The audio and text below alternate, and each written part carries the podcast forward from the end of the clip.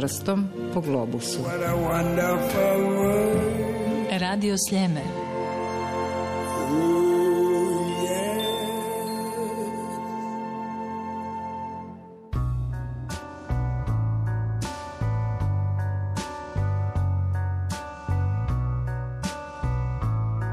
Užurbano briselsko jutro odmiče me od nekih prijašnjih boravaka u prijestolnici Europe i onog Brisela kojeg poznajemo kao grad pun turističkog divljenja.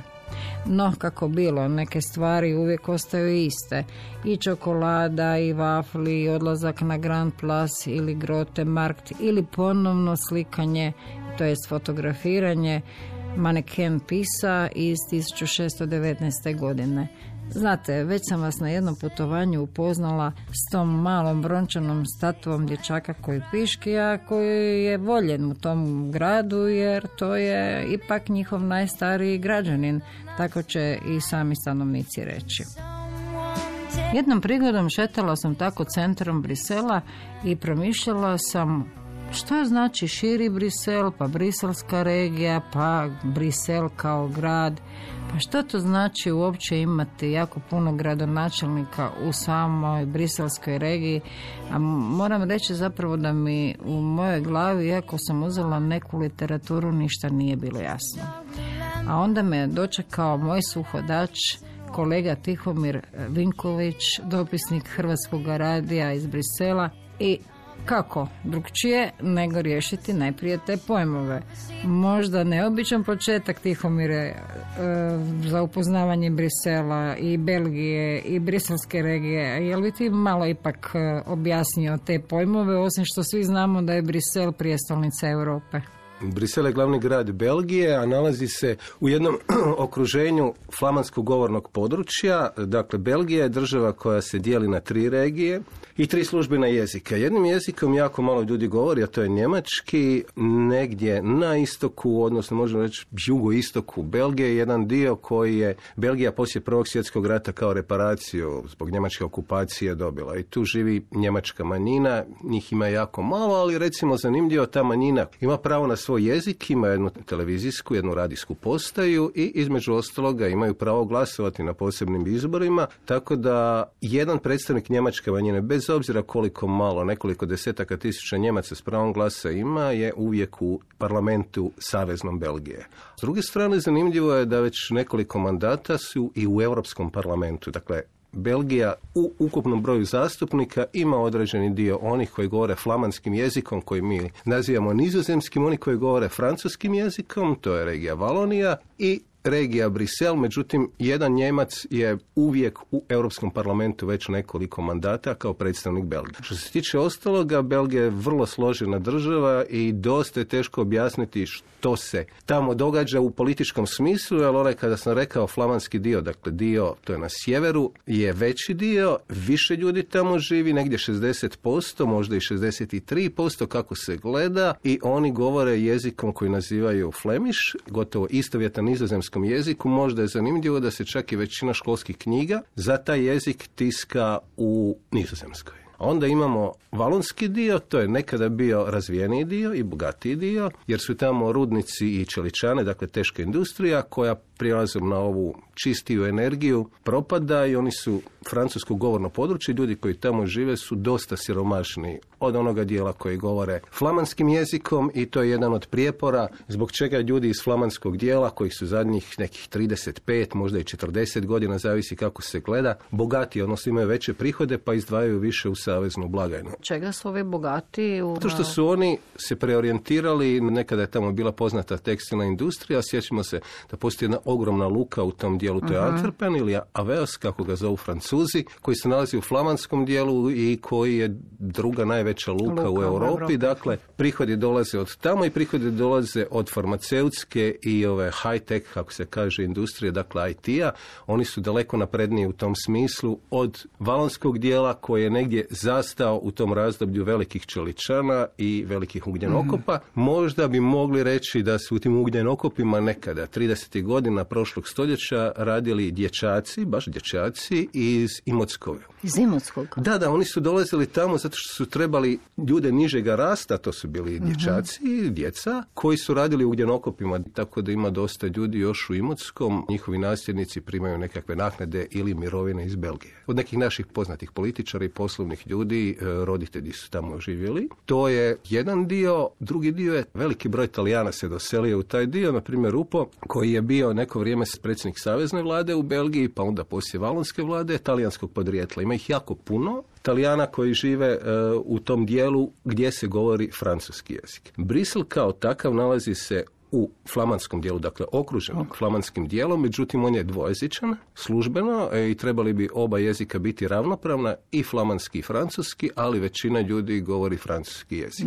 Zanimljivo je gledati njihovu središnju vladu kada ministri zbog velikih koalicija koje se tamo stvaraju uvijek ima iz flamanskog dijela, uvijek ima iz valonskog dijela, kako oni imaju slušalice kada govori ljudi drugog jezika dosta često.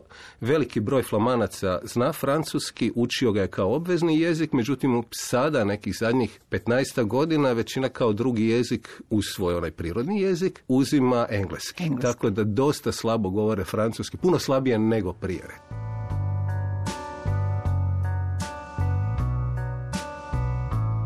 Kad govorimo o tim e, ekonomskim razlikama, jel to su ekonomske, koliko se to vidi onako u svakodnevnom životu? Jel mi prepoznajemo kod običnog čovjeka taj status bolji u flamanskom u odnosu na valonski? Pa ako gledamo samo industriju, kroz recimo... a, aute ili ne znam, kroz kuće, općenito neki standard. gledati arhitekturu koja postoji tamo, ova nova arhitektura je gotovo istovjetna, vrlo slična arhitektura ova starija, a što se tiče standarda, velika većina ljudi koja radi u Briselu, recimo kamermani s kojima ja radim, velika većina njih živi u stvari u flamanskom dijelu, jer im je jeftinije nego u Briselu. Brisel je najskuplji, ta briselska regija je daleko regija. najskuplja i ljudi putuju, putuju na posao, nam bi to možda bilo čudno, sat i pol do grada.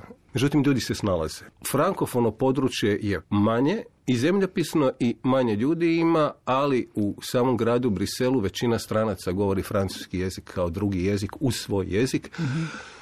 Ono što je lakše svim strancima je da većina ljudi po trgovinama, e, restoranima govori i engleski jezik.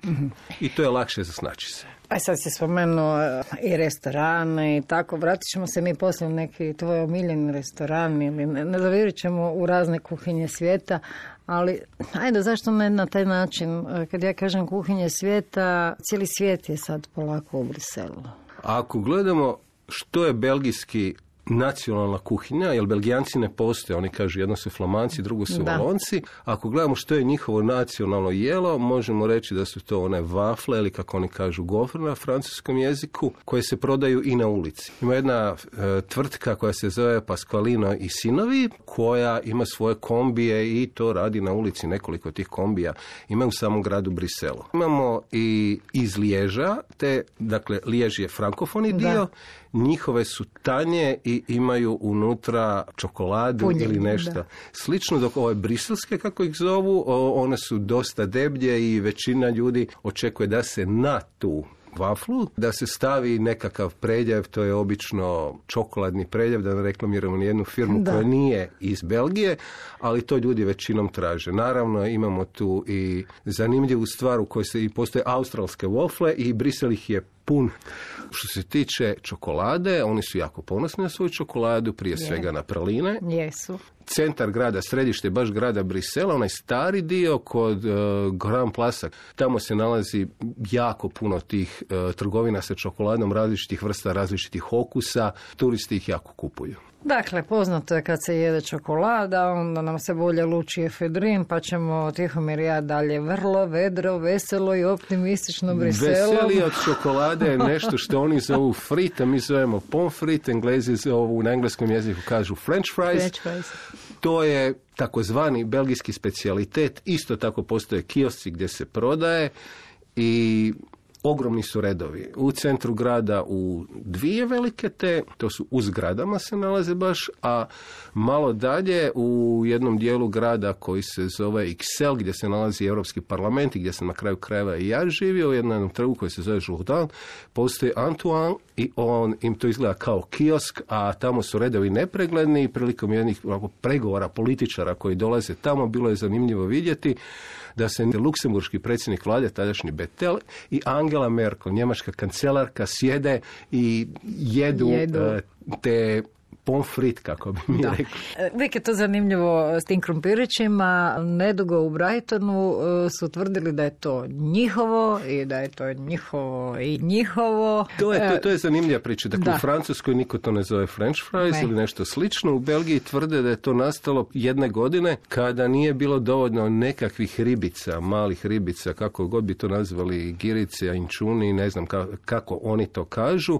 Uglavnom da su tada ljudi odlučili krumpir narezati na tanke nekakve ploške i četvorokute u stvari dulje i da su to pržili kao što bi pržili ove te ribice. Te to je jedna od legendi koja postoji tamo, a uz to ide i belgijski specijalitet na koji su oni ponosni, a to je pivo. U Belgiji ima jako, jako puno malih Malih pivovara, ima i onih jako poznatih koji se prodaju i kod nas, pivovara koje samostanske se rade, recimo Triple Carmelit je jedna od najčuvenijih koja ima jako puno alkohola u sebi, u svim tim restoranima toči se u posebnim čašama i to je jedna i doviđenja, nema više Dosta. ostajanja tamo, otprilike tako, ali to je pivo za na večer. S obzirom na to da ja nekak suda samo pijem kavu i tako će valjda i biti. Kad negdje dođem, onda nekako po cijeni espresa ja određujem i standard jedne zemlje, možda sam si samo tako umislila. Ali koliko je pivo tamo dostupno? Normalno. Onak, a kava? Da, e, Pa kava.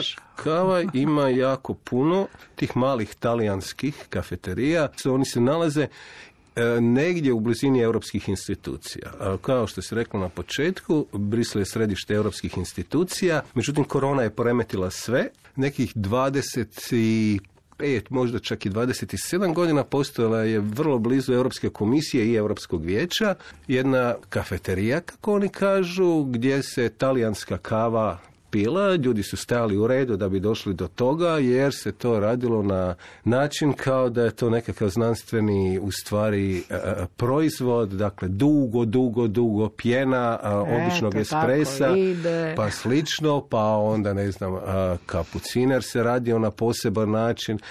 Međutim, došla je korona i poslije jako dugo godina, jedan dan je osvanuo ovako, jedan priljepljen selotejpom natpis u kojem se vlasnik ispričava što više ne može voditi taj restoran, odnosno tu kafeteriju i to je bio, neki kažu pokop, neki kažu pomor, kako god gledali, malog poslovanja u Briselu. Kad govorimo baš o Briselu, nekih 240 malih ili restorana ili nekakvih malih obrta je zatvoreno tijekom korone i nisu se uopće oporavili. Netko drugi je u dosta njih došao, neki su prazni. Također ima na tom potezu, zbog toga što ima jako puno europske birokracije, ima jako puno onih sandvič barova, kako to kažu, koji ljudi usput imaju za jest, ima onih gdje se prave salate ili nešto, to je za onaj, kako bi mi rekli, ne znam, marenda u jednom dijelu, Da. Hrvatske, gablec u drugom, drugom dijelu dijelu. Hrvatske, jauzna u trećem dijelu Hrvatske, oni to sad su preuzeli engleski naziv branč, a kad sam spomenuo Marendu, vrlo blizu Europskog parlamenta, nekih 100 metara dalje, otvoren je prije nešto više od godinu dana, to nam se naziva Marenda. Radi tri sata dnevno, od ponedjeljka do petka, to su riblji specijaliteti, a jedan je paštica da sa š, to je za one zaposlenike koji rade u europskim institucijama. To neki naš čovjek u pozadini. Pa rekli bismo da.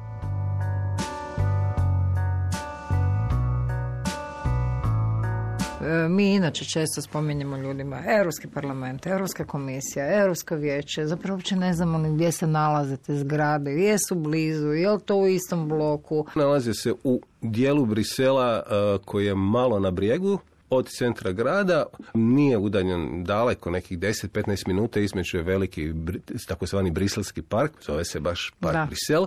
Europsko vijeće se sastoji od dvije zgrade, jedna je iz- izgrađena nedavno između 2019. i 2020. kada je otvorena, zove se Europa Building, ova druga se zove Justus Lipsus po poznatom čovjeku iz tamošnje povijesti. A ova izgrađena zgrada Europa je izgrađena na vrlo zanimljiv način. Na dva mosta postoje između tih pasarela, kako se kaže. U toj zgradi se sastaju čelnici država i vlada i u toj zgradi dolje u prizemlju daju izjave. Tamo dolaze i njihova vozila, ali zanimljivo da je izgrađena radom izvođači koji dobiju natječaj, nađu podizvođače i među tim podizvođačima ili možda i njihovim podizvođačima radili su nelegalno radnici. Nelegalno. Da, da, nisu bili prijavljeni. Radnici, iako po onome što se uspjelo saznati, posebice od kolega iz te zemlje iz kojih su većina njih dolazila, to je Bugarska, ti ljudi su imali pravo na radnu dozvolu, ali ih taj pod, pod izvođač uopće nije prijavio.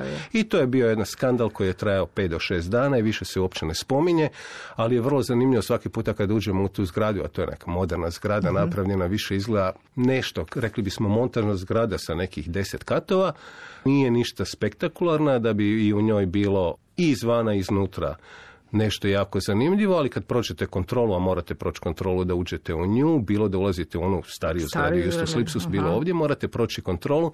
Kada uđete tamo, onda e, imate ono ovako izuzetno visoki prostor, a unutar toga u, u centru se nalazi nekakav toranj gdje se održavaju ti sastanci. Ali ne bi trebali zaboraviti da se u Briselu nalazi sjedište NATO-a, također organizacija u kojoj je Hrvatska, on se nalazi dosta daleko od središta Brisela, nekoliko autobusnih stanica, postoji jedna ubrzana linija koja ide prema aerodromu. Novo sjedište NATO je jako blizu zrakoplovne luke Zavetam, koja se nalazi već u flamanskom dijelu.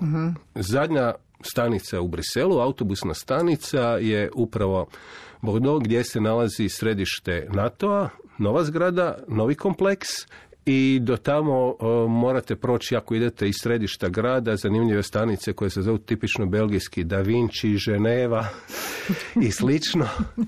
I najposjećenija ta postaja je Šuman, ne Šuman, nego Šuman. Nek šuman.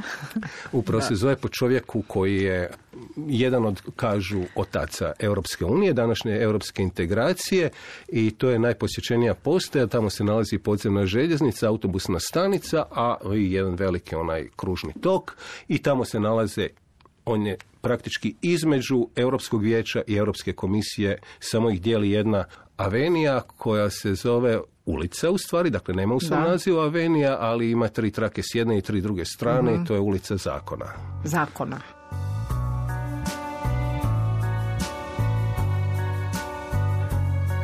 E, ajmo se mi malo vratiti natrag u onu aveniju Luiza, daj skuplju. Jel dođu svi ti političari malo prošetati tom avenijom mm, nešto kupiti. Ne, baš oni imaju jedan malo duži. Dakle, to se nalazi u dijelu grada koji se zove Excel, gdje je Europski parlament i gdje sam ja živio četiri i pol godine. To je taj dio grada, a između Europskog parlamenta i Avenija Luiza nalazi se nekoliko zanimljivih dijelova grada koji su nama vrlo neobični i drugima koji dođu, recimo Matonge. Batong je dio grada u kojemu su ljudi koji su... zvuči Da, koji su surađivali u vrijeme kolonijalne belgijske vlasti u Kongu, koji su surađivali s belgijskim vlastima i oni su dobili radne dozvole, pravo boravka i slično. I tu je jedan veliki broj ljudi afričkog podrijetla koji imaju svoje privatne poslove od frizera, krojača, postolara i imaju i nekakve svoje restorane, rade male popravke, rade nakit i slično. Jako je zanimljivo tom ulicom proći. I onda dolazite kada prođete, to su stvari recimo jedna i pol ulica, onda dođete do, to se zove, ajde recimo prolaz XL, mogli bismo tako nazvati što je XL, gdje se nalazi središte općinskih vlasti. Mi bi to tako nazvali, oni kažu gradskih vlasti, jer regija Brisla se sastoji od municipalities, dakle oni kažu gradova, imaju mm gradonačelnika, mi bismo rekli općina, mhm koje su jako različite i po svom izgledu i po sustavu, sastavu stanovništva i slično. Dakle, taj Excel gdje se nalazi Europski parlament. Tako Zagrebačka županija. Ne, pa, na nije. Ne bi, ne bi, ne bi baš ne tako. Možemo usporediti, ne možemo. Recimo, ajde, u gradu Zagrebu imamo gradske općine. Tako, sada u grad, ako bismo nazvali Excel gradskom da. općinom, tamo se nalazi između ostalog ure za strance koji dolazite, Aha. prijavljujete, dobijete tamo dokumente. Mi koji smo članice Europske unije iz tih država dobijemo dokumente iste kao i Belgijanci. Imamo svoj OIB, praktički iste e, kao i kod nas imaju taj čip. Kad dođete recimo na poštu, oni stave u čip, vide koliko dugujete za struju ili nešto kad plaćate režije. Za nas je zelenkaste boje, a za oni koji dolaze izvan Europske unije, a imaju pravo boravka, tamo je ružičasto crvenkaste boje. Potom Koliko se su često ove ružičasto crvenkaste? Fu, Sve jako, više? jako, Jako, puno. jako? E, Za nas je zanimljivo, recimo, kada se registrirate tamo, imate iste, recimo, medicinske usluge, kao što imaju Belgijanci, možete dobivati istu socijalnu pomoć, kao što imaju Belgijanci, a Hrvatska ima potpisan ugovor o zabrani dvostrukog oporezivanja, tako da vi ako odlučite, a radite kao ja kao novinar, onda dođete, prijavite se i vi plaćate porez u Hrvatskoj, a ovdje možete otvoriti bankovne račune ili što već god hoćete, ali postoji zabrana dvostrukog oporezivanja. Poslije određenog vremena, bez obzira što postoji ta zabrana, belgijske vlasti odluče prebaciti vas u svoj mirovinski i socijalni sustav i onda naravno plaćate tamo davanja kako idu i kod nas, ali plaćate u Belgiji, onda se to spaja sa mirovinama kad ljudi idu u mirovinu.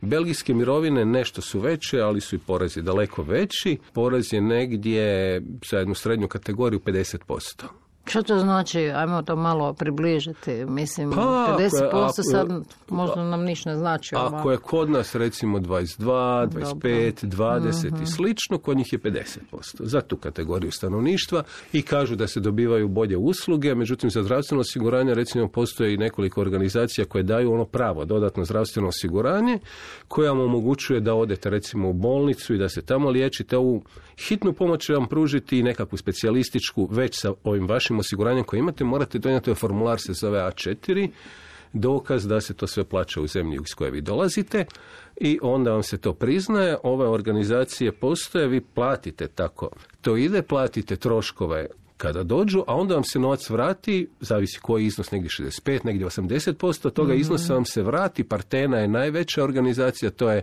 nešto kao radnički sindikat, katolički radnički sindikat, jer u vrijeme kada su nastale te sve organizacije, Belgija je bila gotovo potpuno katolička, Katolička zemlja, Ako da, se vratimo da. malo u povijest, Belgija se i poslije napoleonskih ratova, Mhm. dakle u 19. stoljeću odvojila od Nizozemske zbog toga što je bila vjerske razlike su postojale.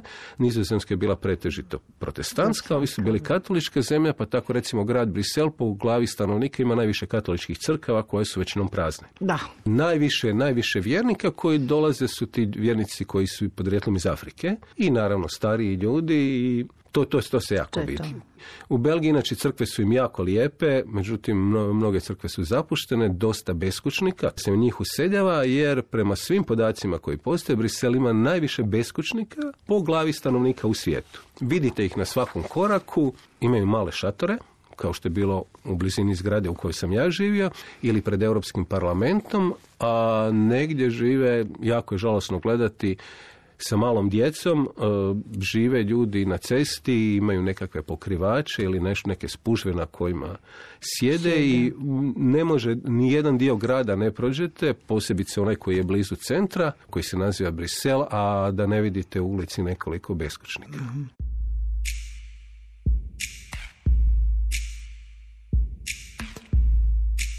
Malo me ovo sad asociralo na neke slike iz svijeta prije desetak i više godina. Zaista, Da, ne, neki su uspoređivali to sa San Francisco, Sa što San se sada događa Franciskom, tamo, da, ali nije da. to tako. Dobro, Ovo su profesionalni beskućnici. Većina ljudi s kojima sam ja razgovarao godinama žive na taj način, iako socijalno u jednom dijelu grada nešto prije korone su im dodijelili stanove gdje bi se mogli Mhm. oni smjestiti, ali taj projekt je propao. E, U tom dijelu grada je bilo dosta stanova za njih, međutim oni se nisu useljavali tamo, nego su ostali živjeti na svoj način. Ima jako puno ljudi profesionalnih prosjaka koji su pred svakom trgovinom i na ulici ih dosta ima.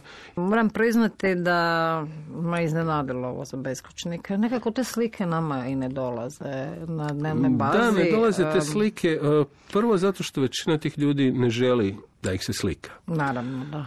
Druga stvar, ako to napravite, to držite za sebe. Imam jako puno razgovora s njima, imam jako puno video materijala s njima, ali tako je kako. Tako je kako je. Imate jedan recimo slučaj, čovjek je bio bos usred zime, otišao sam, e, imao je ovako vjetrovku, jednu jako dobru, izgledala je topla, otišao sam u onaj sa rabljenom robom, stvari, kupio mu cipele, donio i dao, i kad sam se vraćao poslije 20 minuta, on više te cipele nije imao i objasnio mi da mu niko ne daje novce, zato što ima cipele.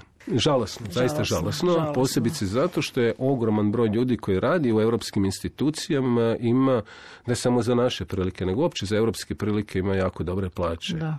Plaće se razlikuju naravno od onih koji su povjerenici u komisiji, od onih koji rade u Europskom vijeću, do onih koji su recimo asistenti, birokracija Mhm. i zastupnici u Europskom parlamentu i sve te plaće izgledaju jako dobro, i može se živjeti jako dobro u Belgiji s njima, međutim Eto, tako Ogroman problem ogroman je problem, uvijek, da. a to je cijena stana za iznajmljivanje. E, U blizini Europskog parlamenta, tamo gdje sam ja živio, se zove Europsko selo, Selo, European da. Village, baš na engleskom to kažu. I tamo se nalazi šest zgrada, svaka ima dva ulaza. Recimo u zgradi u kojoj sam ja bio ima 18 stanova, a nas je bilo samo šest stanara. Jako puno stanova je prazno.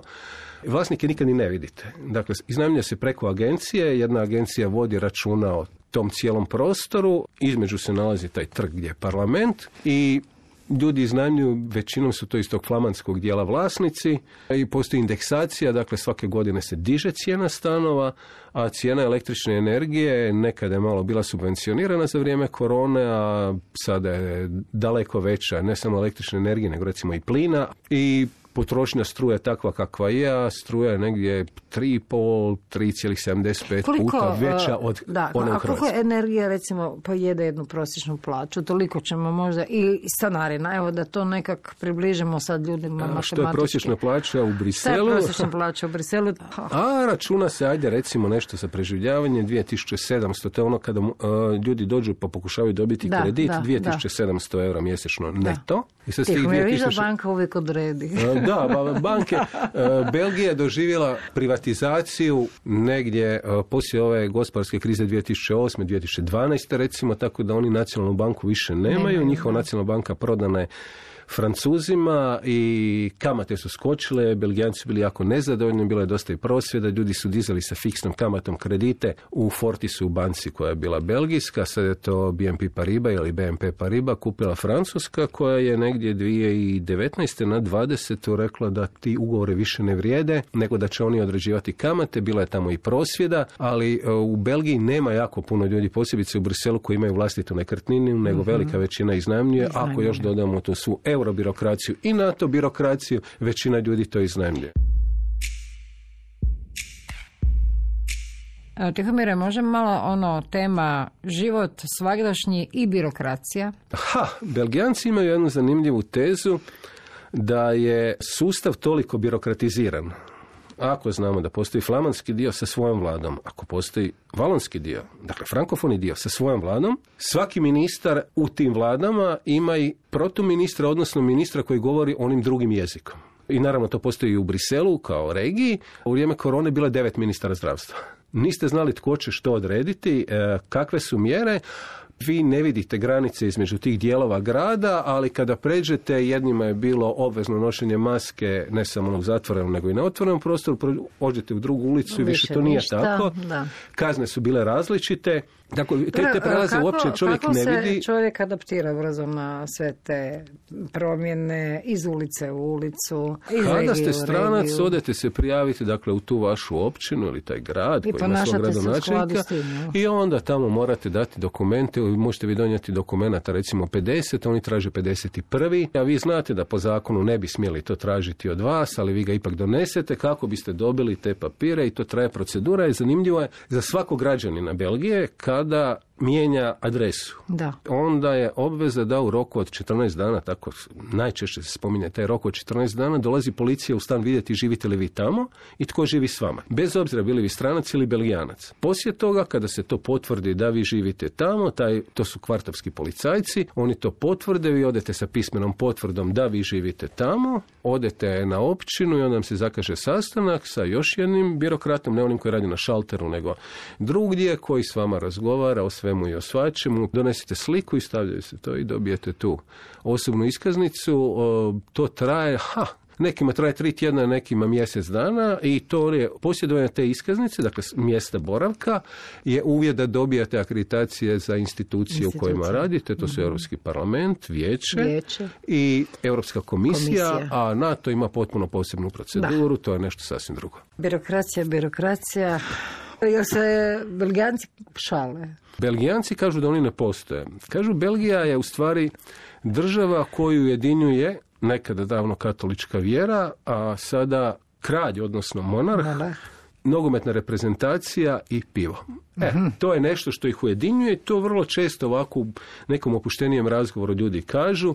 Nema anegdota, nema... Dobro, ali neka ima Pa, imaju anegdota mit, legenda o, o Belgijancima, neka priča, mislim ono nešto što je ono njihovo, da nije sad... U, sve, sve to uvredljivo. Sve to- Recimo, sve to francuski, uvredljivo. francuski e, vicevi na račun Belgijanaca su nešto kao na prostoru bivše Jugoslavije na račun Bosanaca, a i oni su sami smislili nešto za sebe zbog te njihove birokracije, podjele ovakve i onakve, negdje poslije 2000. dakle negdje 5-6 godina poslije završetka rata u Bosni i Hercegovini, neki za sebe kažu e, mi smo Bosna s novcima. Bosna dakle, bogata. Bosna, jer stalno postoje prijepori. Ako pogledate način kako se njihova vlada sastavlja, to su koalicije 7, 8, 9 stranaka nekada. Uvijek ima i onih koji govore flamanskim i oni koji govore francuskim jezikom, Mhm. pa predstavnici Brisela kao grada. Glavni grad flamanskog dijela je Brisela. Da. Iako je i savezni grad. Glavni Dobro, savezni da, grad, da. savezne države Belgije. A Namur je glavni grad frankofonog dijela. Imaš neko svoje omiljeno mjesto u Briselu gdje voliš Mi sjediti? više prođem kraj omiljenih mjesta, rijetko kada sjednem, ali vrlo, vrlo su zanimljive. Recimo na trgu koji se zove Luksemburg, baš ispred Europskog parlamenta, dopuštaju svakoga četvrtka održavanje nečega što bi mi nazvali techno party gdje se okuplja jako velik broj ljudi i to traje do ranjih jutarnjih sati svakoga četvrtka, osim naravno u vrijeme korone. I tu jako često možete vidjeti ljude koji inače rade kao asistenti u Europskom parlamentu zastupnicima. Zašto, su oni, zašto je to četvrtkom? Zato što Europski parlament radi od ponedjeljka do četvrtka. I četvrtkom oni zastupnici koji ne žive u Briselu sjednu na avione i odu, a onda njihovi Asistenti. asistenti se ovako opuste. Opuste.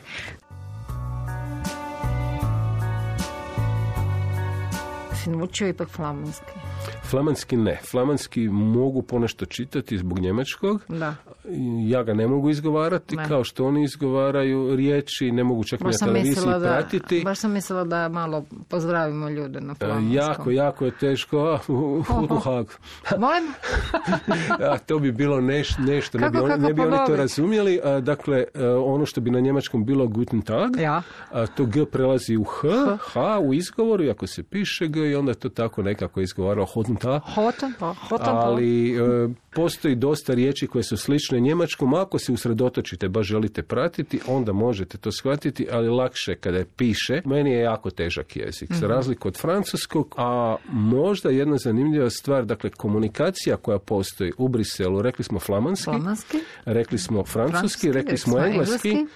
I onda jezici koji ljudi doseljenika koje čujete svugdje, vrlo blizu centra, za vrijeme korone izrađen jedan fenomenalan dio, to je gotovo nevjerojatno kom brzinom su izrađene jako visoke zgrade, suvremenog izgleda.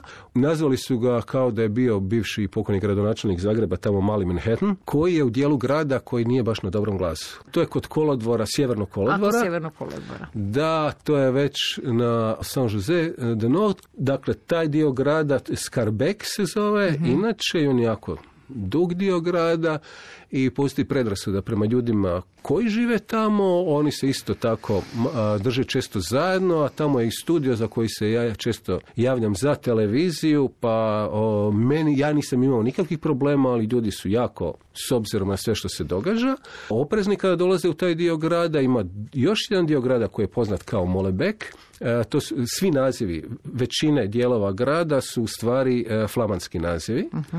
Kada se pređe kanal između Brisela i Molebeka, to je stvarno kao da ste na drugom kontinentu i ljudi jako rijetko žele dolaziti tamo kao puno krađa i nasilja i sličnoga ima. Ponovno kažem, često sam tamo zato što je puno jeftinije povrće recimo i voće. Nikada nisam naišao na nešto i imamo još jedan dio grada koji je samo malo udaljen od ovoga što bismo nazvali središte Brisela, željeznički kolodvor s kojeg idu oni najbrži vlakovi Europe, koji idu i za Ujedinjenu kraljevinu, koji idu za Pariz, recimo, koji idu za Berlin, zove se Midi, ali to je stara riječ, ne znači središte, nego na nekom starofrancuskom navodno znači jug. Jug. To je južni kolodvor gdje je prije jedno 6-7 mjeseci zbog toga što su se događale krađe i nasilne krađe, vojska čuva kolodvor. Ponavljam, nikada mi se nije to dogodilo, da je nekakva neugodna situacija tamo. Za taj dio grada je vrlo zanimljivo, postoji jedna avenija koja se zove Stalingrad. Koja Još uvijek? Da, od recimo Midija, to kolodvora, dopušta se nedjeljom veliki sajam gdje se prodaje od hrane, odjeće, kozmetičkih potrepština i slično i to traje do negdje do 14 sati i poslije toga kao da ničega nije bilo. Imaju jednu specifičnost za Brisel, barem meni je zanimljivo bilo vidjeti da svaki dan na drugom trgu OPG-ovi iz okolice, mhm. dakle imaju pravo prodavati svoju robu, bez računa naravno, od sireva, kolača, peciva, pa ribe i sličnoga. Imaju velik promet ljudi i prodaju svoje poljoprivredne proizvode koji su jeftiniji dosta. A ako dođete tamo ne možete vjerovati da se nalazite ono što se naziva glavni grad Europe, Europe, nego kao da se nalazite na nekom seoskom sajmu ili proštenju ili nečemu slično. Naći ćemo se opet u Belgiji, u Briselu, naći ćemo se jer postoji dio te zemlje koji je vrlo zanimljiv u svom putopisnom smislu, kroz pejsaže. A za kraj ispisujemo pozdrave na razglednicu koju stavljamo. Koja je tvoja belgijska boja? Koje su tebi asocijacija odmah na tu zemlju, odnosno na Brisel. Svaka zemlja ima svoj nacionalna zastava se vidi na središnjim organima, a onda... Središnjim organima. a, o vlasti, birokracije, kako god okrenete, ali većinom su to zastave pokrajina, odnosno tih regija. Njihove boje su nacionalna boja na dresu, ali i dresovi se sada nogometne reprezentacije mijenjaju. mijenjaju.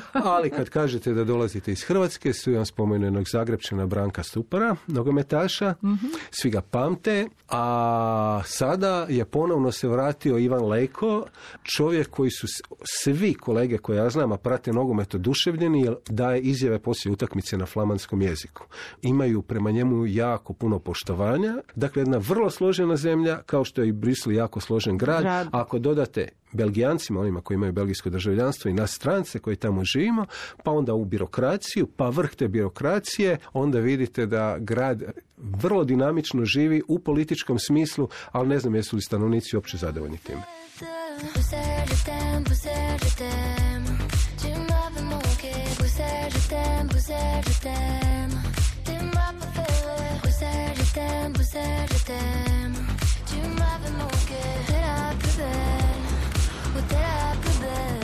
A nema sumnje da smo ovoga puta upoznali Brisel kao polarizirano mjesto.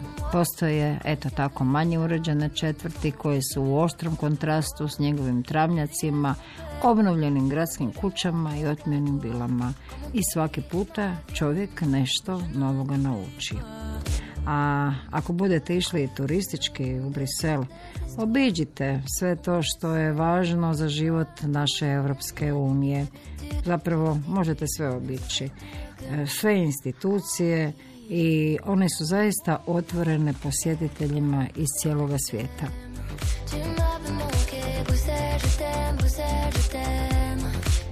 Kako ćemo drugčije nego ja ću ipak uz neku dobru kavu, bez obzira što nema kafeterije. E, Tihomir će pivo, Robert, on, on će neki sendvič. Ja, prije Robert pivo, on je daleko veći stručnjak za pivo dobro. nego ja.